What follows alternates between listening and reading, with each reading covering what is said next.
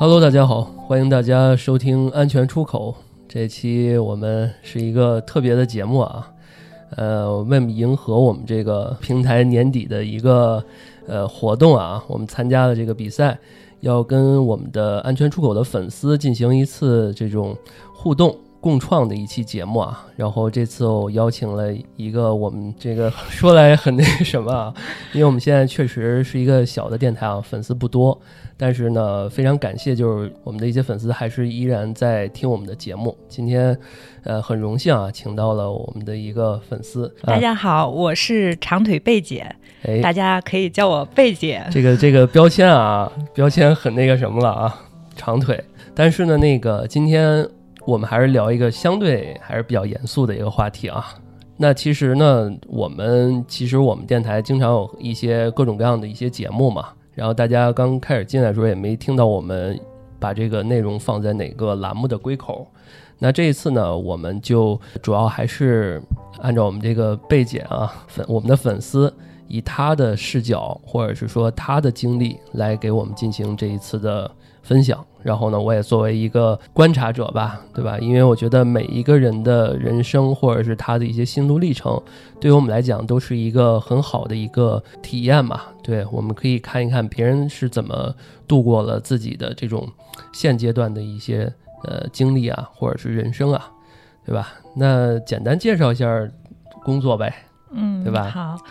我是一名基层公务员，就主要是负责一些大家可能看到的一些外宣类的材料，或者是说所有跟文字相关的，机关里边跟文字相关的工作，这些都是有一个背后其实都是有一个团队或者几个人在写的，我就是这个团队中的一员。哦，那我们有些时候看到一些这个网站或者是企业国家那种政府网站，是吧，一些宣发的一些文章是不是都是类似于像你这个工作要做的一些事情？对，这个其实还是分级别的，比如说如果说国家级的这些机关类的，它是有专门的这种新闻宣传单位来做的，或者是会请一些媒体出通稿。像我们基层单位呢一般也是都有比如说宣传科、宣教处这一类的相关的职位，然后相关的这种科室，然后或者在每个科室里边都会有通讯员。我可能现在是因为在一个业务科室，算是业务科室的通讯员的这样一个角色吧，但主要的工作内容还都是写材料，除了有这种外宣的还有很多是自己内部的一些稿件。哦，那就是文字得特别好，功底特别好啊。没有、就是天下公文一大抄，这个里面都是有套路在的是吧。但是这个会有过，比如说那个前辈或者是经历中有没有谁写错过啊？这有没有罚款什么的？一般领导会查一遍是吧？也不会有什么太大问题。这个的话还是分情况嘛。其实机关单位这种出错的概率比较小，因为我们它不是实时性的，就是不像新闻时效性这些有要求，所以说一般都是经过精心打磨的。这种然后数字类的啊，这些也都是一遍一遍过审的这种，所以说这种错误是比较小的。然后当然也会有审，比如说我的稿子写完之后会有一个相对来说负责的同志来进行审核，然后如果向社会发布的话还会有那个宣传科的同事来校对，这经过几个环节应该出错的概率会比较小。是，我觉得现在那个技术啊还有包括环节的一步一步的审查，好像确实这种情况比起前几年最早我们小时候对于这些事情认知要稍微减少很多啊。因为我们小时候第一反应就是说哎呀写东西可别写错了是吧，尤其是这种大事儿啊。然后现在最早写公众号文章在一些公司啊什么的写错了就没法撤回了，现在还有改的一些功能啊什么的啊。这一块儿因为为什么要多说几句呢，因为刚刚跟那个贝姐沟通的时候说好像我们那公务员考试是吧？年底要快开始了，是吧？对，京考和国考基本上都是在最近嘛。对啊，因为我是在这个城市副中心是吧？然后前几天啊，我跟我们那个另外一个电台主播老魏还说呢，我说我这，哎呀，做电台如果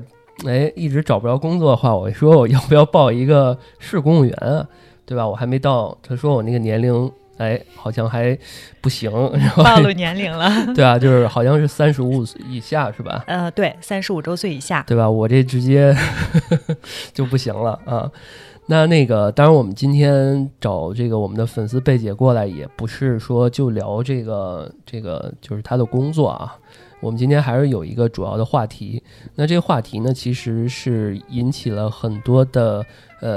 就是在北京打拼的一些朋友的一些共鸣啊。我们今天这个聊了，我之前我在跟贝姐聊的时候，我们就在想这一期选题的问题，尤其是北京这个城市啊，是吧？有很多北漂，对啊，很多的这个年轻人，甚至刚毕业就会来这边进行打拼，那有沪漂、北漂。是吧？对对对，那我们既然都在北京，我们就聊聊贝姐这几年的北漂生活吧，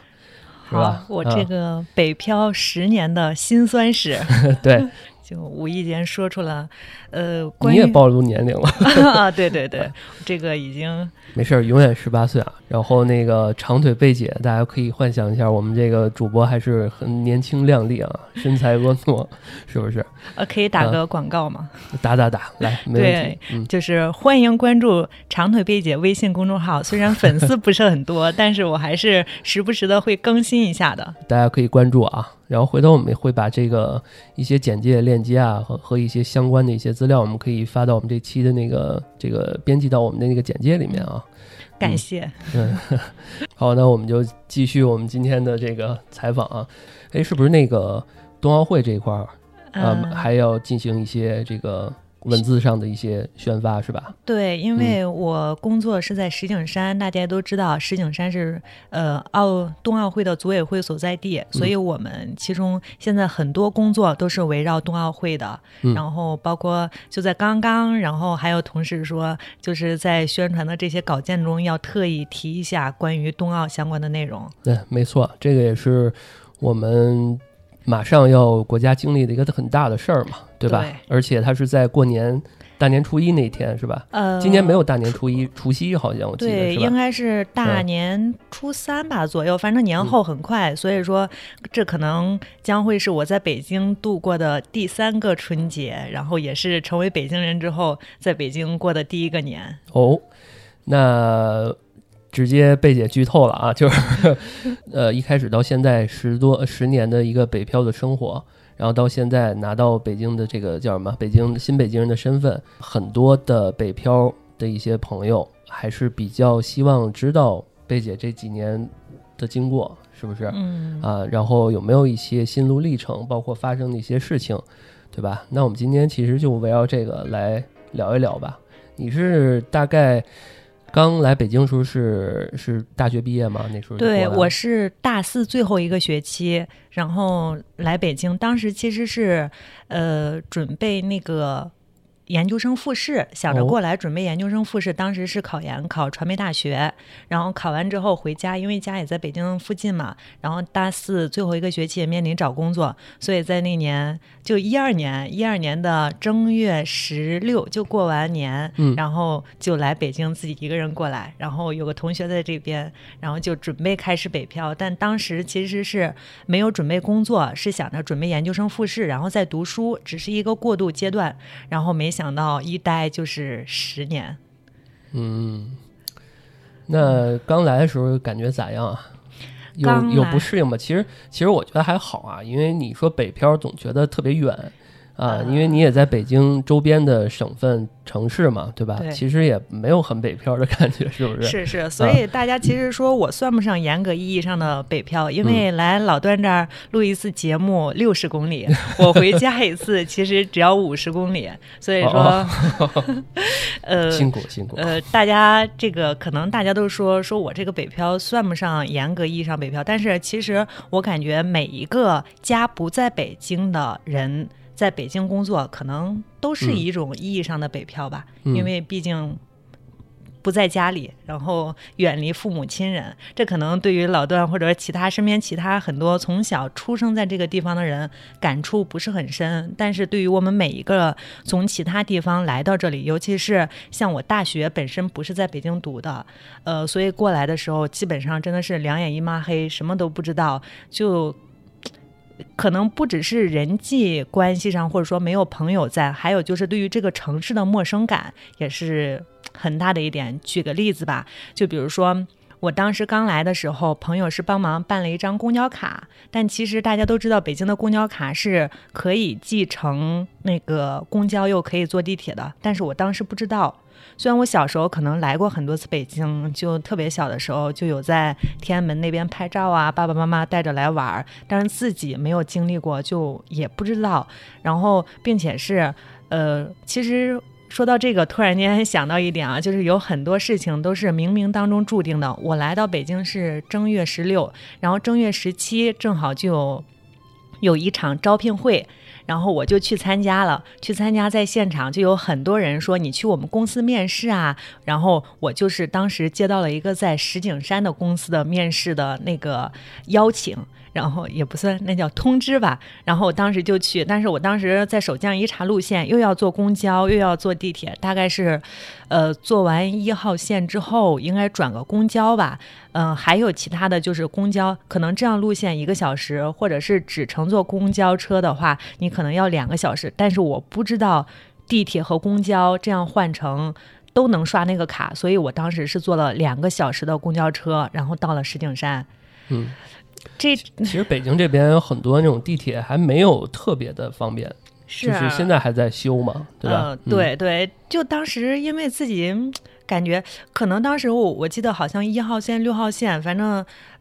有些记忆模糊了，因为毕竟过去了10年，所以我现在又回到石景山这边工作还是蛮感慨的。这个是最开始来北京之后到的第一个地方，梦开始的地方是吧？对，现在又回去了，也是回去并且是一个圆梦的回去吧。作为一个新的石景山人，然后还是蛮有感慨的。是哎呀，这一段其实信息量很大啊。因为那个那时候他是一个到学校里面那种校招，还是说一个社会招聘？社会招聘是我自己在网上看到信息，然后具体去到哪儿我真的是忘记了。这现在其实挺有年代感了，因为现在好像一些大学的社招就到校园里面其实都没有那么的多了。现在就是这种大型的这种社会招聘好像越来越少了，就是那种线下的我指的是。因为最近我也在找工作是吧，然后我看很多公司他在网上就是挂着一个职位，但是他就可能就是不招人。对，但是他就是为了用这种方式可能宣传公司，觉得我们公司一直在招人。所以慢慢的我觉得各种行业都确实在卷，对，是吧？啊，有些时候卷可能是一个叫什么，你像这个卷在贝姐这儿我觉得是个打引号，虽然又回到石景山，但是这也不是个卷，它其实相当于怎么说呢，就是冥冥中注定吧。我觉得这是一种缘分的一种存在啊。是的，对吧？那刚刚还提到一点啊，比如说虽然离得很近，但是它也是一种北漂。是父母这块是就是多久没回去？多久回去一次吧？我家其实离得很近，就是有公交车能够直接到家，但我回家的频率不是特别高，当然各方面原因。然后现在的原因是因为疫情，大家都知道出入境管控的比较严。比如说我去年春节期间就响应这个在京过年的这个号召，是没有回家的。然后最近一次，对你职业的影响，对职业原因。然后今年是最近一次回家是11。国庆的时候可以啊，对，还可以。因为其实我如果想回家，周末就可以坐公交车回家，但是现在毕竟年龄大了，也不是总想回家。然后现在疫情起来之后，也是不能出京，这个限制比较多。确实挺感慨啊。虽然我觉得这事儿就是不是说父母家离得自己有多远，那就像北漂啊。你像刚刚贝姐说她来我这儿60多公里，其实我去我父母那儿也20多公里。但是如果你长时间不回去，是吧？其实你跟北漂就我这应该算是东漂，你知道吗？就是因为我父母住的是我的西边嘛，好像是谁都应该是住在我的西边，因为我住的已经北京很东边的地方了嘛，对吧？所以其实这个在于说你离自己的家真的是有多久没回去啊什么的，对吧？所以这块儿还是得多跟父母回去多见见吧，我觉得这个是肯定是。那之后呢？之后你去到在又之后的工作之后是就是2、3，就是你去完那个招聘会是吗？啊对啊，啊那个刚刚是故事的开始，下面才就是我的这个。在2012年，就是我刚刚到北京的时候，大概前1个月都是处于找工作的那个阶段，然后当时应该大概已经等到研究生的那个成绩，但是很遗憾没有上线，所以说我就知道就是要找工作了嘛，然后算是比较幸运吧，我大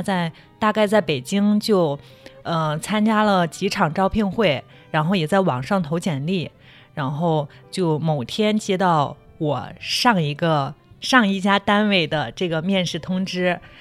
其实中间也有其他几家单位啊，包括现在所在的通州，其实我还当时接到了通州时报的面试，可是我当时问人家的一个问题是说工作是不是在通州，然后待遇是不是不太高，那时候叫通县啊，然后当时那个人跟我说肯定是没有办法跟市里相比的，后来想想就有一些遗憾，这像是通州那边人说的话，你知道吗？肯定跟你们市里没法比，是吧？至于说为什么遗憾，这个先后面再说。就说一下我上一家单位，上一家单位是一个平台很好的单位，是一个教育系统的宣传单位，它是有一些算是一个事业单位，一个老牌的事业单位。这个平台呢，我在这边是很顺利。因为当时我们单位是面试很激烈，就是有一轮的之前的简历面试，然后还会给你出题，然后让你回去做卷子，然后如果说打分通过的话，还会有一个集体的类似于小组面。我印象特别深刻，当时我一个人进去，然后那个会议桌旁边坐了一排的老师领导，后来才能回想起来，都是后面一起工作的一些同事。因为那个我们这个事业单位呢，在之前已经很多年没有招过人了，这一次呢是因为新领导新气象，所以说有了一些机会，然后大家因为看到这个单位，我们同场竞争的有很多是清华北大的硕士，这可能现在来看看无所谓，但当时对于2012年从一个外地的二本学校来京的我来说，这其实是感觉都是自己遥不可及的一些学校一些人，但是因为当时是不能解决户口，所以说呢，很多人就放弃了，最终我才有机会，然后进入到这个单位工作。然后我们当时是招了4个人，我是其中学历最差的，二本已经学历最差了啊，对。然后因为4个人有一个是二外的双学士，虽然也是本科，然后还有一个是中国传媒大学的，然后一个本科生，然后还有一个首师大的。首师大其实在教育系统的认可度还是很高的，像我这样一个二本的双非的外地的，就是这样一个学生能够招进来，我们领导其实说过很多次，说你这个不是名牌学校，还是把你招进来了。这个在我之后工作很多年，领导还在提这个事情，说就是看中了你的综合素质，就是还真的需要，还挺感谢那个领导吧，感谢、特别感谢这个领导。我在这家单位工作了9年，因为去年年底才开始换工作，一直是这个领导，就包括对于我的这个提一些帮助，包括中间很多机会，我后来又在职读书啊，包括一些锻炼，去其他单位借调，这些很多机会都是这个领导然后就提供的，并且给予很多指导。哎呀，我觉得真的是有些时候就是缘分，贵人对吧？贵人就是。我觉得怎么说呢，就是你也对得起这个领导吧，因为就互相都是我的89年的青春呢。啊，对啊，因为这个忠诚度真的是，因为只要牵扯到上下属的关系，就牵扯到一些是不是信任啊、忠诚啊这些。其实虽然是这个工作只是生活的一部分嘛，但我觉得这事儿还真是挺可贵的。是那个今天我看了一报道，还说呢，就是也不是报道，就是我朋友圈里面一个朋友，他就说这个二本其实是现在就业最难的，因为他还不如三本可能有些学校对于这些技术啊和能力的培养可能会更多样，然后呢一本呢那肯定是这个什么事儿都想着他们嘛，二本就是高不成低不就呢，中间就容易有这样的一些问题，是不是？对，其实当年是这样吗？当年这个更为严重吧。然后其实好像现在，因为我虽然说之前在教育系统，但是因为已经太久没有关注了，现在好像一本二本已经合并了。哦，是吗？好像是没有这个概念分了。但是它是按分数档来分。但是不提一本二本，明确这个概念，我这好像是之前看到的一个信息，但也没有去核实啊。这个二本就是现在大家比较提双一流，就是一流高校、一流学科，这个是衡量一个好学校的标准。然后你像当年是211、985，为什么说双非呢？就是211、985这些学校是在很多用人单位明确提出来的要招的，除了这些学校的之外的这些。学校基本上都是二本院校嘛，然后其实在就业的时候是受到歧视的。然后你比如说一个本科生，如果你是双非院校来到北京落户，基本上是不可能的，就是很有难度的。其实是存在一些二本学校，但是它有一些非常一流的专业的，是吧？有是吧？只是说它因为学校的原因，对吧？没起来，或者不能因为一个专业很好，它就成为一个很好的学校，是不是？是的。哎呀，这其实就是不公平嘛，是不是？对，这个教育均衡，这个是一直在致力于做的这样一个事情，但是太难了。这个你无论说是这种高校之间差距，包括义务教育阶段，这个也是有很多问题在的，东西部这些。那我具体采访一下啊，你这9年刚刚提到了，就是说有很多还不错的一些机会，或者是说。这么问吧，你这9年有没有什么特别记忆深刻的一些事情啊，或者是说解一些难题？就是比如说瓶颈嘛，因为你看我做设计的时候也有啊，这个。其实我的工作怎么说呢，还是一直职场经历是比较顺利的。就一直没有经历过太多的坎坷。你像我，像年轻人来说，9年不换工作单位，这其实是相对来说还比较少的。但是呢，最大的说到印象深刻的两个事情，一个事情就是考研，然后另外一个事情就是落户，这是两个，也相辅相成的两个事情嘛。因为我可能本科学校不太好，就第一学历不太好，所以其实一直有个名校情节在的，所以我考研考了六年，就是边读边工作边考研。哇塞，厉害厉害！这个是真的是辛酸史。其实第一年考研的话是，我放弃了。我年龄够，我也不考了。太难了。这个因为就可能自己从小就是没有，尤其是我在来北京之后，这个工作是在教育系统，其实有很多机会进入到北京所在的学校。我不知道老段是中小学是上的哪个学校，就是我随便进到一所学校，就发现无论说硬件、软件，包括自己身边接触的一些老师，真的是太好了，太优秀了，自己太希望在这样的环境当中接受熏陶和学习了。我就不行，我遇到了很多让我特恶心的一些同学也好，老师也好，我觉得我是这样，我上一个重点小学，上了一个特次的初中，然后我又上了一个重点高中，我又上了一个特次的大学，我就是人生就是一个折线，起起伏伏。每当我特好的时候，总有一个事情把我给跌到谷底。说到这个，我突然间想穿插一句啊，昨天晚上看了一部电影，叫《街头日记》。就是讲了一个美国的女教师，然后在那种黑人和白人融合的班级，可能有一些历史背景，然后如何拯救一个班的学生的这样一个故事，推荐给你。就叫什么？我们也推荐给我们的听众们吧。街头日记啊，对，评分我看9.0，这相当高的一个评分了。然后就说到教育，我总是有很多情怀在的，包括虽然我现在离开了这个教育系统。然后我还是也会关注一些相关信息，每次看到这些信息还是有很多共鸣点在的。我真的感觉教育，虽然说你可能因为遇到过一些不太好的事情，让自己对于学校的这个或者说一些感觉不是太好，但是还是有很多人在为这个事情做出不懈的努力。我就是其中的一员，曾经其中的一个。是，我觉得越来越发现很多蝴蝶效应就真的是在起作用，可能有一步自己可能没做好，所以有些时候我就在回想就是说是不是可能曾经我有一个小时候的片段没做对事儿，然后导致我后面一系列的导致一些不好的一些点，对吧？还都有机会弥补。说到这个就突然想到一点，就是某个片段对于人生的影响，这个我这北漂10年其实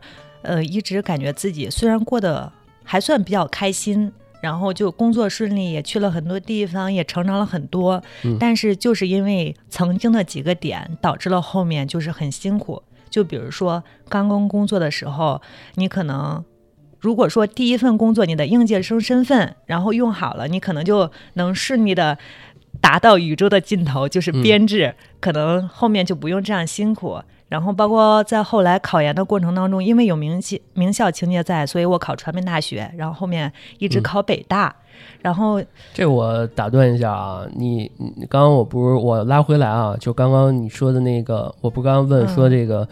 遇到什么样的问题嘛，挫折啊什么的，你说考的时间比较久嘛，对吧？那你是怎么每次，比如说，那既然考那么多年，肯定有那么多次对的失败，是不是？是。那你是怎么度过那个失败的那种体验的？你是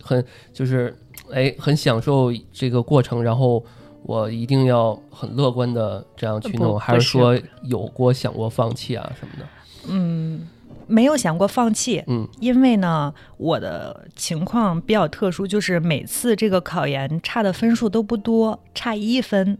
还有差1分的时候，每次都是这样。如果你差的很多，其实人是容易放弃的，但是就是因为差一点点，这所以才更遗憾更悔恨。我想很多人会有这种感觉，你稍微够一够，努力一下，然后就能够达到了。只有在这种时候你就更不忍心放弃。我第一年考研当时真的是可能这个往前说一点，因为在大学的时候我算是比较活跃的那一类分子，就是学生会主席，但是我是放弃了这个。你大学时候是不是已经想过未来自己要考研了？想过，对吧？所以我当时因为你大学已经就是没有像你，我估计你大学应该是不是你理想的那个想去的呗？对，不是，对吧？所以你大学时候已经想好你要未来是要走这些路，是吧？我大学想好是一定要考研的，所以我当时是放弃了竞选学生会主席、校学生会主席。如果竞选的话其实是有很大概率的，但是我当时就一门心思的，因为我大学比较远，是在广西读的，我当时是想要回到北方，要上一个好大学，所以我大概在大3的时候就已经在准备考研了。然后就整天就之前有很多那种活动，就比如说我从一开始就是班长，然后就是社团的成员、学生会的成员，就是后来这些事情全部做了，一门心思的然后去考研，真的是备考了整整的一年多吧。然后每天可能早上就6、7点起床，然后当时早上应该有《朝闻天下》的节目，那个时候我已经起床了。你大学时候已经开始在学考研的这些东西了是吧？对，因为第一次考研就是每年考研之前是在就是每年的1月份，就比如说我12年毕业，我在12年1月份是要参加研究生考试的，这个考试是需要提前大概至少半年准备吧。所以你像我在11年年初那个时候就已经开始准备了。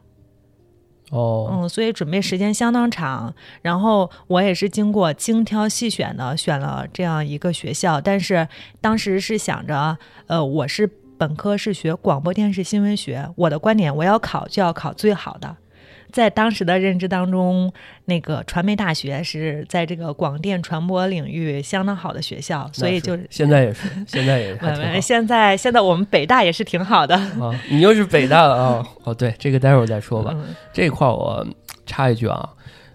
我们现在都是工作10多年的人了，是不是啊？那你觉得，就是因为我相信我们不是相信啊，我们实实际际的也有一些05后、00后的一些听众。你觉得大学的时候那些所谓的班长啊、这主席那主席啊、这社团那社团，对于我们的工作的帮助特别有必要？我已经知道你要问有必要吗？有必要，这就是我刚刚提到说为什么我是一个双非的这个普通的本科学校的学生，然后我前任单位前领导还是把我招进来了，这得益于我这些学生社团活动给我的加分。嗯，那我这个问题两个层面去问啊，对于你那个时间那个时代有帮助，嗯，那对于现在的小孩你觉得有帮助吗？对于他们的找工作，比如啊，我举个例子，嗯，就我这几年之前做设计 leader 的时候啊，然后包括一些同事啊，比如说之前那个我台的宇哥，他做运营，他也面试过一些别人啊什么的，嗯，我们是不太 care 他是这个他要写的天花乱坠，说我当过班长，当过这个，其实我们还是重点看他的技能能力。然后呢，甚至如果我们觉得这人他的这个就是所谓的成绩比较好，我们应届生啊，我们可能比较看，其余的这些我们感觉好像人人都是班长，就是他们写的时候可能是不是这事儿就变成一种套路性的写法，对吧？你怎么看待现在很多就是比如说你要招人，你作为领导，对吧？你要招一个小助理，对吧？你还是更愿意去看这些吗？这个我感觉是分行业，就比如说你专业性很强的一行业，比如说设计类的，你可能更看重他的这个专业能力，作业做的是否好，分特别高，因为毕竟你要做一个东西是需要看他的水平的。但是还有一类是综合协调类的这些工作，比如说我一直从事的这个工作，就是综合协调类。你比如说我办一个展，我或者说就是开一次会，这其中有很多上传下达需要沟通的能力。你如果之前不一定说你一定当过班长，你可能这种能力就好，但是这是从一个学生概率的角度来看，他可能会更好一点。他是需要锻炼的，就是你碰过很多钉子之后，你会总结经验，这些经验总结出来都是一笔宝贵的财富啊。在工作当中，你可能之前就有过这个坑，以后就知道避开。然后还有就是说人人都是班长这个事情，确实你比如说大学4年就4个班长，但是你除了班长之外，其实还可以看一些有含金量的，比如说校学生会当中，它其实有分很多个部门，各个部门的人可能比如说有一些不同的特点。比如说我一直在的外联部，可能当时能进这个部门，因为我就听说这个部门很火，所以我就要去挑战。然后其实它又涉及到很多跟校外的这些外联文艺，这都是特别火的。对对对，这个所以说我应该还是会看的，因为我毕竟是走这条路走上来的。因为我在我们北京最著名的北四环那边学院路附近啊，那边有科大，有各种各样的学校，北航。我那时候在过很短的一段时间的外联，那真的是要跟周围的什么理发店那些，你都要跟他们去沟通，对吧？你都得要跟他们沟通。那不同还有开餐馆的，是吧？有打印店，对。那不同的这种店家老板啊什么的，你得跟他们去沟通，是吧？所以我发现我不适合，我就去了文艺部，拿把吉他我就好了，对吧？我当时还是蛮羡慕文艺部同事。其实我当时是外联部的部长，就是一个女生去当外联部的部长，其实对于我来说还是很有挑战的。是，我觉得这个真的是这样，就是我们当年我们的那个是学生会什么一个干部啊，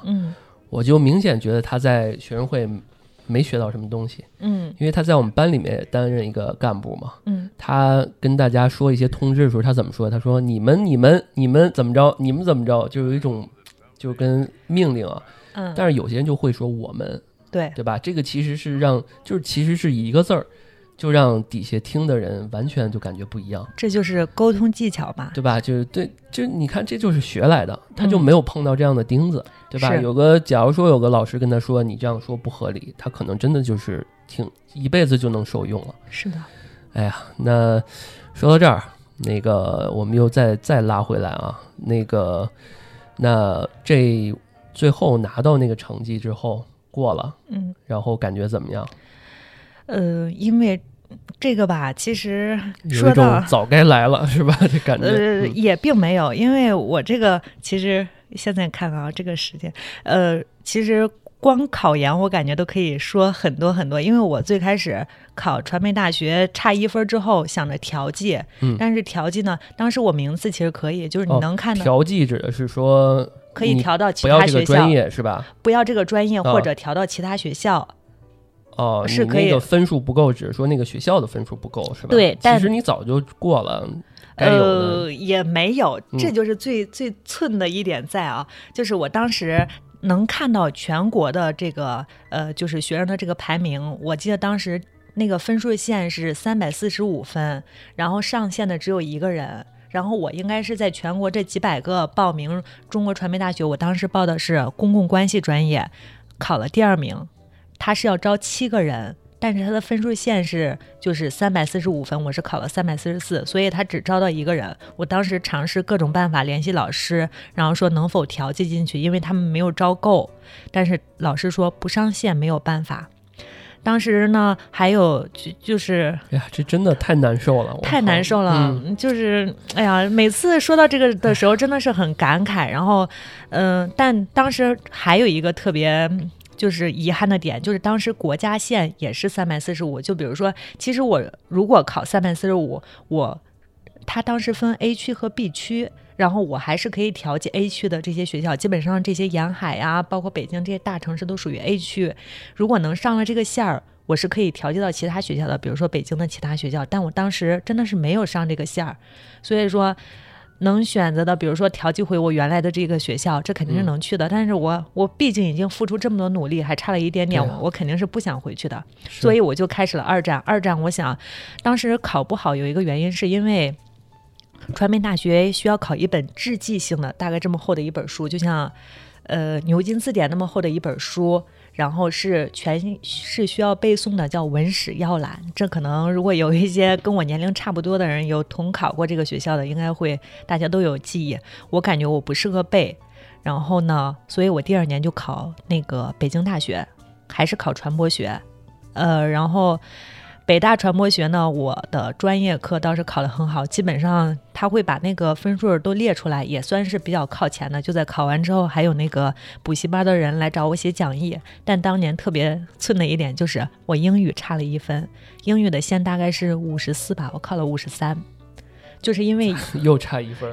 分、哎，因为总分还是可以的，但是因为英语差这1分，又没有办法。既不能上北大也不能调剂，因为当时全国的分数线就是50，就是54分，就是所以我第3年我就又继续考北大，然后第3年又是很多因素在，当时北大学院它的变动，出题风格变了，因为考研的话是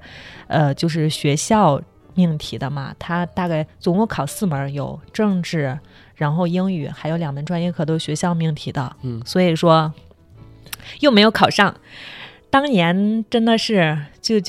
太遗憾了。你当时所在就是待了9年，这个公司对于你考研这件事情很支持，怎么看？很支持是吧？领导们包括都帮忙，因为那时候的工作时间、通勤时间是大概。通勤时间，我当时住在人民大学，我单位在广安门牛街那边，坐4号线也还好，也不近其实。但是我们工作相对来说比较轻松吧，并且有寒暑假。哦，是，哎呀，这个太爽了，因为你像我们之前在教育行业啊，就是那种 K12 教育行业，人家越寒暑假我们越忙，因为我们做设计的嘛，就逮人家那个寒暑假那个学习那段时间了。当然现在还好一点，因为国家在管嘛，就是在这一块儿。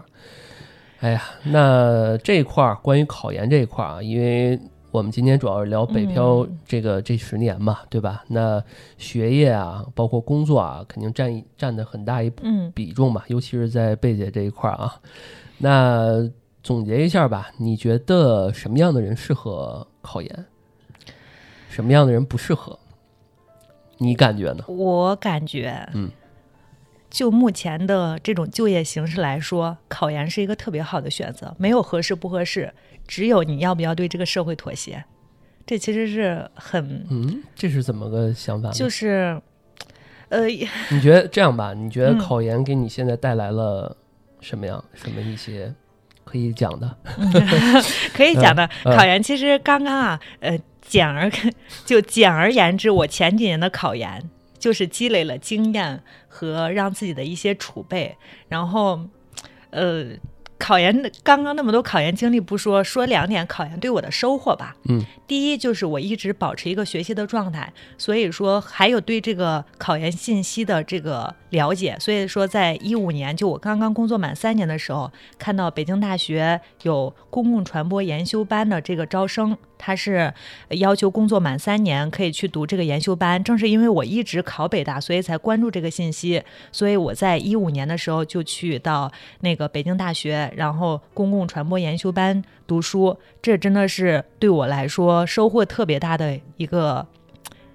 转变吧。第一是那个能够进到北大，圆了我一个名校情结。我也在2019年的时候拿到了北大的硕士学位，然后也去那个丘德巴体育馆，然后参加了北大的毕业典礼，然后也认识了一帮老师同学，然后包括现在还有很多是很好的朋友，然后也得到了一些前沿的知识。因为当时2年时间基本上每个月都有3到4天要去北大上课，就去那边学习。是不是虽然没在北大上大学，但是学硕士的话就是考研学硕士这个专业的就是这个考试这个职级的话，是不是也能享受很多北大在校生的一些福利啊，比如说一些课啊、公开课啊什么都可以。可以，我们是有那个学生证，图书馆的那个图书证有，饭卡也有，然后它有一个学员的这个就是一个证，你出入学校是就很方便的，然后也可以参加北大的社团。这些都可以，因为我们那个证，但是这个真的是得找一个不太忙的工作，是不是？对，要不这个真的压力太大。你说在互联网这种很难吧？但我们当时其实他上课都是在周末嘛？周末对，上课都是在周末。然后我们其实北大有好多这种研修班，在前几年可能更多，现在稍微少一些了。然后我们那个班互联网班是第1年招生，然后除了我们这种课就上课，然后还会有一些课外的作业，包括还会有一些研学活动，这个真的收获蛮大的。这个也推荐给一些有在职这种上学需求的人。然后另外一个转折，然后就是在2017年的时候，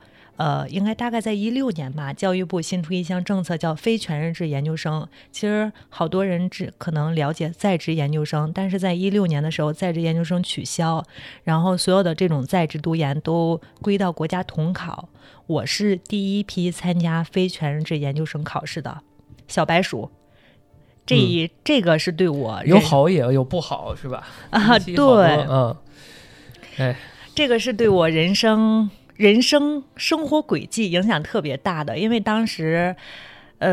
已经考了，从2012年到2016年几年5年吧，考了5年。我当时其实已经放弃了，感觉年龄也大了，然后也没有开始那个学习的心气儿了。然后恰好出了这个政策，当时说的是跟全日制的同等待遇，所以我想那我就试一试，然后就报名了。并且是我放弃了，我想了，就是学习了5年的传播学专业，然后报了教育管理。因为传播学当时是没有那个非全的这个招生的。没有想到竟然一举考上了，这是一个很意外的事情。当然他因为考试科目有政治英语，这个是我前几年打下的底子，肯定是也是有作用的，所以说基本上没有复习，政治英语也考上了。然后还有2门专业课，这个呢就要说，比如说现在身边很多朋友来问我，他们想去考这个非全日制研究生，在职读研到底该怎么选。我就是说选择比努力更重要。我当时是放弃了北大，就放弃了自己的名校情结，然后选择了我后来就读的学校中央民族大学。当然中央民族大学是一个双一流985高校，然后但是它的这个考试难度还是要低很多的。然后并且是我这些年一直在教育系统，所以有一些所以这是你的那第二个硕士看看人家都第2个。这个呢为什么，但是这个你当时就是看到这么一个政策就觉得哎呀试试，对吧？考着个玩儿。怎么说呢，因为你已经有了一个北大的证了吗？不是，当时我北大的证还没有拿到。就是我不是你已经过了吗？嗯，你还没有不知道结果是吧？那时候。这个说来话长，北大的那个研修班是先入学，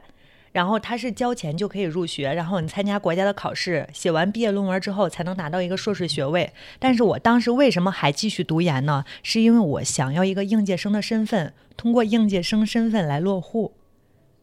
哦，这又到另外一个话题。行，那我们就巧妙进入到下一个话题吧，另一个话题吧。落户这件事情有什么难的吗？你看，这就是一个北这么说不对，这么说不合适啊！这我 sorry， 就是那个遇到过什么样的一些印象深刻的一些点吗？我错了，这个确实挺难的，确实挺难。就是我今年10月10号吧，大概，然后终于拿到了一个常住的北京市的户口业，因为之前我在2017年，为什么我去再说一下为什么那个就是2017年会去读这个非全日制研究生，有几个点。第一，我是在教育系统，我知道这个政策，它肯定既然推出来，肯定是会实行下去的，应该抓住第一年这个红利。第二呢，还有就是一个新闻人的敏感，我感觉这个政策既然在推，它可能是就会有一点在。然后还有，当然我是迫切的需要一个这种去读研，然后一个应届生的身份。当时我反复跟学校确认，读书的时候能否把户口档案转到学校，然后学校给的答案是肯定的。所以我在2017年中央民族大学入学的时候，我把我的户口档案都转到了学校，这样就可以是这样保证我在毕业的时候是有一个应届生身份，只有应届生身份才能就是比如说才可以在北京参加北京市公务员考试。这又回到最初的这个话题。你计划性很好啊，你所有的，我觉得考研还。从专业的角度来看，是不是还是帮助你摸清了很多事物的一些认知啊，或者是一些规律啊？你觉得那个真的就不纯粹是背课本，是不是？还有很多真的是可以让你学到的一些知识吧？对，这个我又想说，就是我是一个比较爱发朋友圈的人，就是看到某一些事情，我就喜欢分享出来。我本身学的传播学理论。很多就传播本身就是信息的一种传递，你看到很多现象其实都是跟传播有关的，所以说你当看到一个事件之后与自己的这种已有知识有共鸣，是一个很满心欢喜的事情。没错。我之前听过一大佬讲过，就是说其实有些人他读过书是吧，然后呢读书人的一些当然我们都读过书啊，他说有些人这个读过书是带引号的，就是读跟读不一样嘛，对吧？有些人理解不一样，他读完之后他可能觉得解释一些现在的包括一些你觉得很难的一些东西，但是可能人家觉得哎呀，这不都是书本里面之前学过的嘛，只是说你不记着这个事儿而已。但是真到你刚刚你说的就是说，哎，这不就是我们当时学的一些点嘛？就心里面有一种会心一笑的那种感觉，对对对，就是这个感觉，容易达到一些满足，这种感觉确实是挺爽的。是的，所以说就是说什么人适合考研？就是你考研的话，如果没有一份特别好的工作，其实可以考研的，因为你督促让自己保持一种学习的能力，这是很重要的。这反正就于我个人来说吧，这些年无论说考研还是去学校在职读书，这都有很大的收获。你除了知识上的收获，包括眼界、朋友，包括最实际的就是说到我去读这个非全日制研究生，最后有一个应届生的身份，参加公务员考试，然后实现了落户。这是一个特别实实在在看得见摸得着的东西。你除了这些其实还有很多其他的。没错。关于这个落户，其实我还是想多说两句的，虽然可能老段来看没有太大的感触，但是我想应该有很多跟我一样有困惑在北京工作的外地人，大家是想要一种归属感。你比如说在体制内的工作，为什么我以前工作很好我会放弃它？因为你如果没有户口，你是没有编制，是不能参加职位晋升的。对，这个我知道，因为我是学经济的嘛，然后他会有一些初级经济师、高级经济师，他就是你不同的专业，然后呢你毕业了是一个档，然后呢你在一些不同的机关单位啊，或者是一些工作的一些地方，你可以继续晋升的，然后这样你才能评级，你才能往上走。对，还有一些人他在广播电视台工作，他可能没有那些基础的一些东西，他可能一辈子到老头的，他可能也就是那个编制，他就上不去。是没有编制，然后就比如说一些福利待遇是都不能享受的。对，这个是对于一个年轻人来说，感觉是一个很大的打击。你比如说我在原单位工作很多年，因为他其实也不会辞退我，因为你超过一定年限不会有这种担忧，但是你的可能就一下看到之后几十年的生活是这样的，还是有一些落差在。所以说宇宙的尽头是编制。记得今年有一个有一个新闻吧，好像是一个基金经理还是什么，最后去考了公务员，还是当时还引起了轰动。哎呀，要是能重来，我要选公务员。那个我们说这么多关于落户这一块啊，但是呢我们还是想聊点更美好的啊。那个贝姐落户这10年这几年啊，我觉得感觉生活上有什么变化没，或者是说生活上有没有什么其他的不一样。因为我给我的感觉啊，就是求学呀、考研啊、落户啊，可能在你的这个那几年的生活中，其实占的比重会比较大。对，可能真的是享受生活呀、去玩啊，都只是说短暂的、阶段性的一些抽空去放松放松哈。但我觉得现在可能心态是不一样的，是对吧？肯定是不一样。你看你嘴都已经止不住的，满脸笑容是吧？对啊，我觉得你这是吧？就是确实有些人是体会不到的。对吧？但是有些人可能是正面临着跟你一样的这个阶段嘛。我觉得刚刚贝姐也说这么多，那最近感觉有什么好玩的没？就是心态上有没有什么跟我们聊聊？最后这其实是一个更加沉重的话题了。就是虽然我这些年一直在学习，然后包括熟悉的朋友知道我去了很多地方，然后旅行是吧？对，去旅行，然后也一直身边有很多朋友在，但是当你心中，我可能是一个一门心思要做一件事情的人，当你心中有一根弦在绷着的时候，你整个人的精神状态是紧张的，你就会舍弃一些东西。又有什么新目标？又想考第三个研是吗？没有，别吓我啊。这个已经就包括其实去年有机会读博啊，然后后来想想还是放弃了，感觉这不是目前人生阶段的重要的事情。这个博士有年龄要求吗？没有吧？没有，但好像没有。我当时其实就已经联系好导师。你这么会学，你应该考。你知道我这种学渣，就是我一看书就脑袋疼那种。然后我还真的是挺爱看书的那种人。但是我是那种不是特爱背的，因为我问过老魏吧，老魏也是研究生嘛。他跟我说好多东西需要背的，是需要背。你感觉我会学吗？我其实你是挺会学的，但是我觉得你是还是一是确实会学，二是你更多的好像是那个坚持的那个毅力，这个是真的，因为很多人1-2次就放弃了，对吧？他可能命中注定是第3次成功，他就在第2次他就放弃了。对，因为我相信这个点嘛。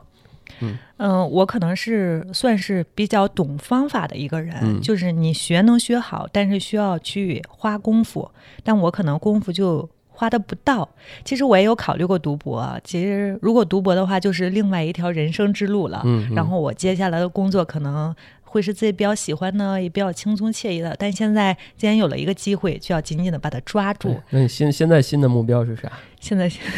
可以说嘛？现在新的目标是要结婚。哦，哎呀，那你这还愁什么呀？就现在是吧？北京人是吧？然后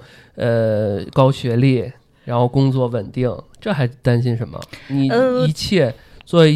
不就是让自己变成一个更美好的人吗？作为一个大龄男士说这种话心虚吗？这个该有的价值观还是得有啊，是吧？这个因为就我来说，其实我一直是一个工作稳定，然后就这些一直都有，只是我自己内心我想要一个编制，想要一个户口，要说之前的平台工作其实相对来说更好一些吧。现在毕竟基层说起来没有之前好了，其实所以我是为了这个编制是舍弃很多东西的。有舍才有得。是啊，这个刚刚贝姐一直在这个透露自己平常喜欢多去外边走走旅游啊什么的，这又不巧赶上一个疫情，是不是？是吧，也挺难受的。嗯，那希望疫情赶紧走吧，然后这样我觉得这大长腿贝姐是不是也得到处走一走？是的，啊，要多拍些照片，然后来更新公众号。嗯，对，那公众号叫长腿贝姐是吧？啊，也叫这个名是吧？是的，嗯，行，欢迎关注。嗯，如果听众们喜欢贝姐这个节目啊，然后希望她多来给大家分享分享，我觉得大家可以在我们的节目的评论区啊进行留言，也可以问问贝姐啊，贝姐可以平常也多关注关注我们那个节目下面的一些这个评价吧。好，忠实粉丝，对啊，这样可以多给我们粉丝互动互动，因为我相信这期节目出来之后啊，很多有些人肯定会有很多人对于这个如何去考研啊，是吧？考研遇到一些问题啊，怎么报校啊，报名学校啊。然后甚至我觉得重要是很多人希望在这个北京类似于一些其他的大城市啊什么的都有过这种想落户的一些想法，对吧？那这里面有一些情感上的，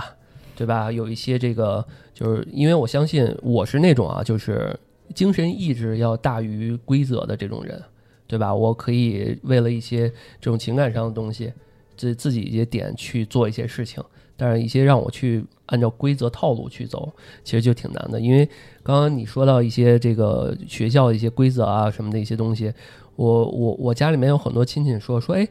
那个你是不是你现在又没工作，然后呢又没有自己的独立住房，然后呢又那个怎么着，你是不是可以申请什么什么什么东西啊？就是它有好多国家一些政策，对，政策性就是鼓励，就不是给一些这种我这种大龄的没结婚的男的一些补助的，真有这样的补助，比如说可以申请什么什么房，就当年有公租房的时候，公租房，对，或者是说领什么补贴的这些，你要是不研究这些政策，你就损失了，你就相当于这个羊毛你没薅到。当然不能这么说啊，因为国家还是对于这方面有一些支持的嘛，所以这方面你对于我相当于我对于这种政策就不敏感，对吧？因为国家有些时候是希望你多结婚的嘛，或者怎么着，因为这几年三胎都出来嘛，对吧？你要不结婚是吧？你又是大龄什么的，它其实是给你有一些就跟那个低保似的那样的东西的，对吧？哎呀，那这期节目感觉说的好沉重啊，这些话题。没有，我觉得还是以贝姐这个成功史是吧为主的心酸史啊，因为快到这个要报公务员的时候啊，我觉得大家可以，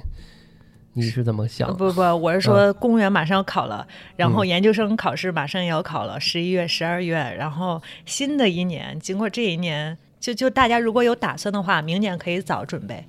嗯，行，那我们这期就这样。好的，那感谢大家收听我们这期的安全出口。然后，如果大家想跟我们的粉丝，跟我们的主播进行互动啊，可以关注我们的微信公众号“安全传达室”，这样可以找到我们的主播。刚刚贝姐提到自己的公众号，大家可以关注一下，叫“长腿贝姐”，欢迎关注。然后在那个我们的荔枝平台啊，也可以关注我们的那个“长腿贝姐”的号啊。因为这次我们是与这个粉丝进行一次互动吧，然后也非常感谢荔枝提供这次活动，然后能让我台啊安全出口这个平台可以跟粉丝有一次这种互动的机会嘛，因为我们台叫安全出口，对吧？所以其实也是需要每个人有自己的一个安全的出口，这样可以让大家更积极更开心的生活嘛，对吧？行，那感谢大家收听，我们下期再见。好，拜拜，拜拜。Remember that with every piece of you,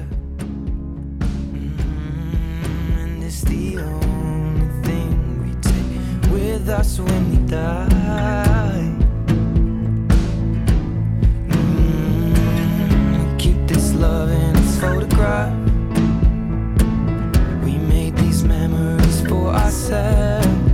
Where our eyes are never closing, hearts were never broken, time's forever frozen still. So you can keep me